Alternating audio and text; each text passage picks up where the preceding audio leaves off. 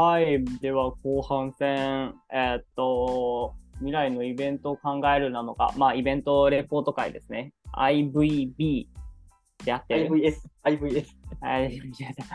あの、大きな、あえっ、と、京都でイベントがあったよっていうのを、それのイベントレポートを前半していて、で、そのセッションの一つ、えっ、と、人間を人間たらしめるものみたいなので、その時の登壇者は誰だったんだろう。まあ、それを自分たちで、まあ、考えてみようっていう風な後半会になります。いやナイスまとめです。ありがとうございます。はい。うんではでは、えちょっと、あのー、まあ、今一度、ちょっとこのセッションの概要を説明してもらえるでしょうか。了解です。ちょっとお待ちください。あのー、はい。そうね。繋いどいてくれると。うん。まあ、今日前半回は、この IVS でシェワーが行ったところについての話をしていて、で、その中では、うんと、イベントでっかいよっていうのと、えっと、クリプト。これ、まっちゃん的には一番面白かった、このクリプト界隈の人たちが、えっと、よく、めちゃめちゃよく喋るという話ですね。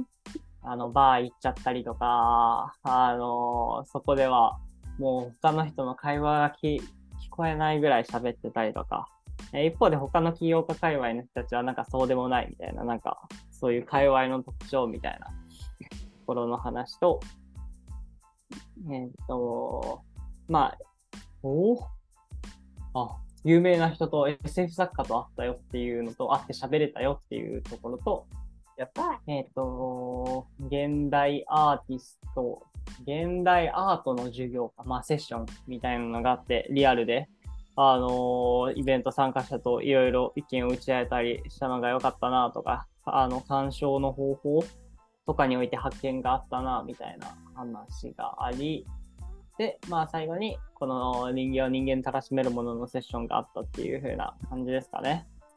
こんな感じです。はい。では、まあ、その人間を人間たらしめるものの、えー、っと、ちなみに登壇者はどんな感じだったんですか？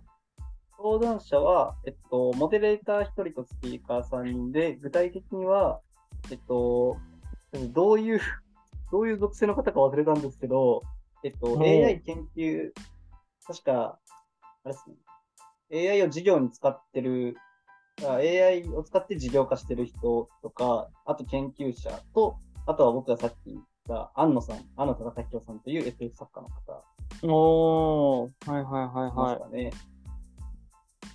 で、えっと、話の流れとしては、えっと、まあ、まず今までの AI 発展をどう見ますかとかどのぐらいインパクト、社会にインパクト大きかったと思いますか？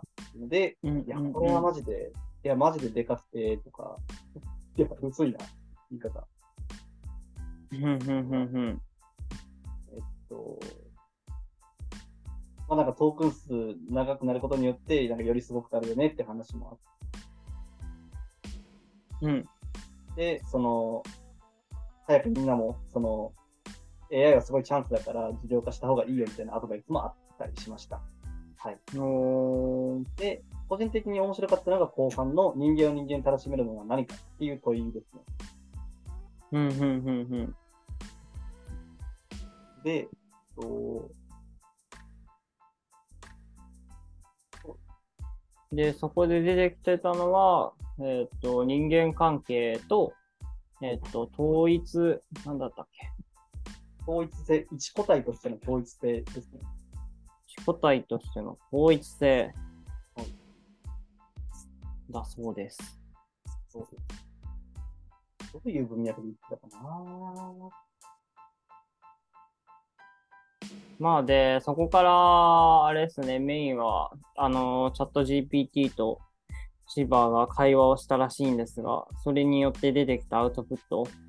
まあ、ここが結論、人間を人間たらしめるものはないっていう結論なんですよね。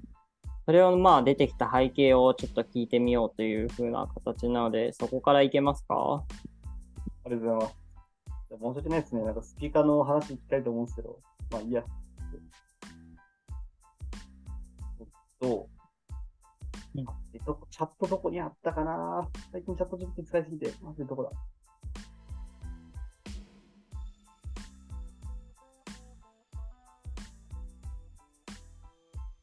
AI の、AI と情報の本質っていう会話はあるんですけど、人間がね、うん。やばい。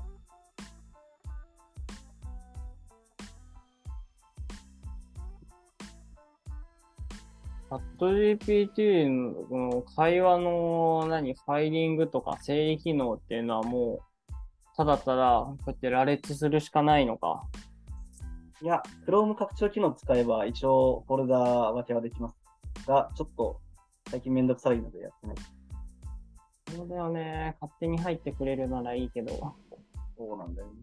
ここもチャット GPT でやってくれよと思いますけどね。ね。会話内容を見て、あ、このフォルダじゃねっていう。うん。やってほしい。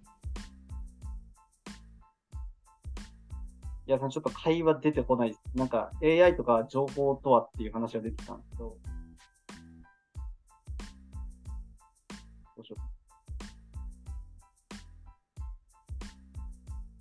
の人のツイート見ながら喋ろう。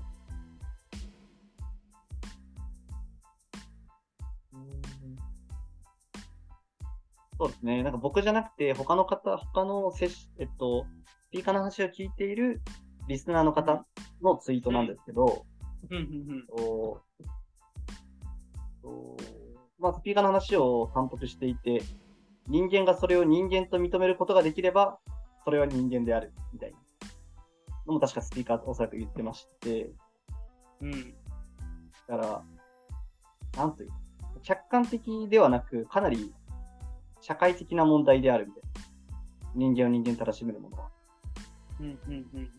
自分が相手を人間と認めればそれは人間だし、もしかしたら中世ヨーロッパ、大航海時代の中世ヨーロッパだったら、近世ヨーロッパだったら、奴隷、アフリカ人もしくは奴隷を人間とみなしてなかったかもしれないし、うんそういう感じでなんか、相互の認証みたいな、信頼性みたいな、はいはいはいはいはい。そういうのも話としてありました。おー、なるほどね。えー、なんか間の文脈をたどるのが難しいね。話が大きいから。いやー、すいません。難しいどどこを掘ったらいいんだろうね。なんでそういうテーマが出てきたんですやろ確う。人間かに確かに。人間で悲しめるものまあ確かになんか人間の存在意義が脅かされるとか、そういうなのはわかるけど、何かじゃあそれ分かって、あの、嬉しいんだっけっていうのは、なんか、みんなどこにあるんだろうね。どうだと思いますか？人間を人間たらしめるものが特定できたとしたら、どんなメリットがで、できたら何が楽しいんだろうね。例えばビジネスだったら、じゃあ、それは常に人が求めているところではあるから、じゃあそれを事業化すれば長期的に成功するんじゃないかっていう説ははい立ちそうです。はいはいはい。なるほどね。あの、普遍的に存在するマーケットにアプローチできるとか。はい。確かに確かに。もしくは、何がある？あ、じゃあなんかその人間を人間たら、あ、そうか、人間を人間たらしめるよっていうのは、一般にはないからっていう風な感じなのかな。えどうなんだろまあ、客観ではないと思います。僕は少なくとも。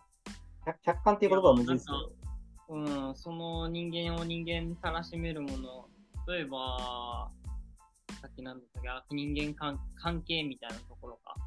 うん。まあそういうなんか固有の関係みたいなのを、えーっと、が、まあ、人間の本質なんだったら、それをなんか菌とかに適用できひんかなって考えて、まあ、もしワンチャン適用できたらそれも人間っぽいよねみたいな。なんかそういう方向で開発だったりができるかもしれないとか、そんな感じ？それもありそう。うん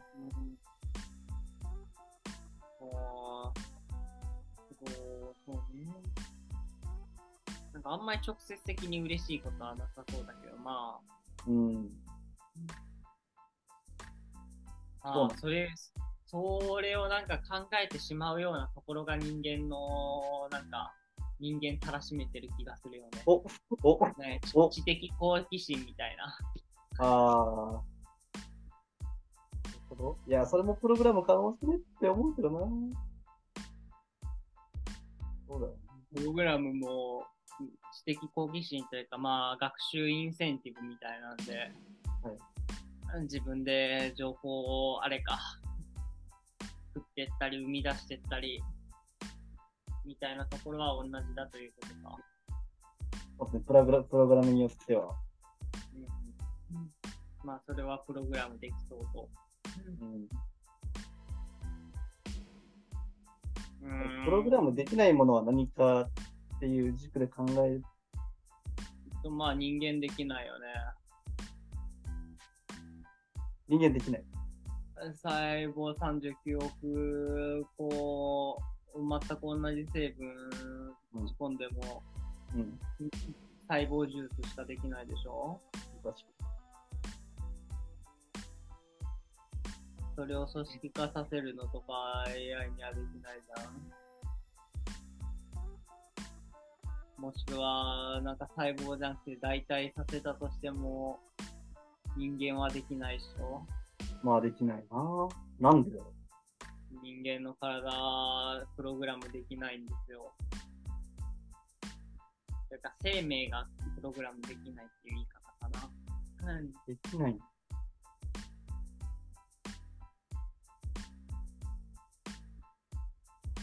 や、この問いに意味あるのかな？まあ、一部の器官とかはね、作れるかもしれんけど、やっぱ腎臓のろ過する機能とか、ああ、確かに。全然機械で作れる部分かもしれないけど、まあ、結構限界値があるよね。いや、ちょっと結論見えない中ですけど、まそろそろ。あ、いろんなベクトルを投げたということで思って終わりますか？うんちょっと今回はボスかな、後半戦。あ、後半じゃなくてもいいかな。そううん。とりあえず前半戦が取れたからよかったような気がしてて。感じですね。一応出すかもしれないんで、なんか締めておきましょう。ありがとうございました。え、一応出すかもしれないんで締めておきます。いや、まあ、いっか。あり出すかもしれないので、ありがとうございました。がとうございました。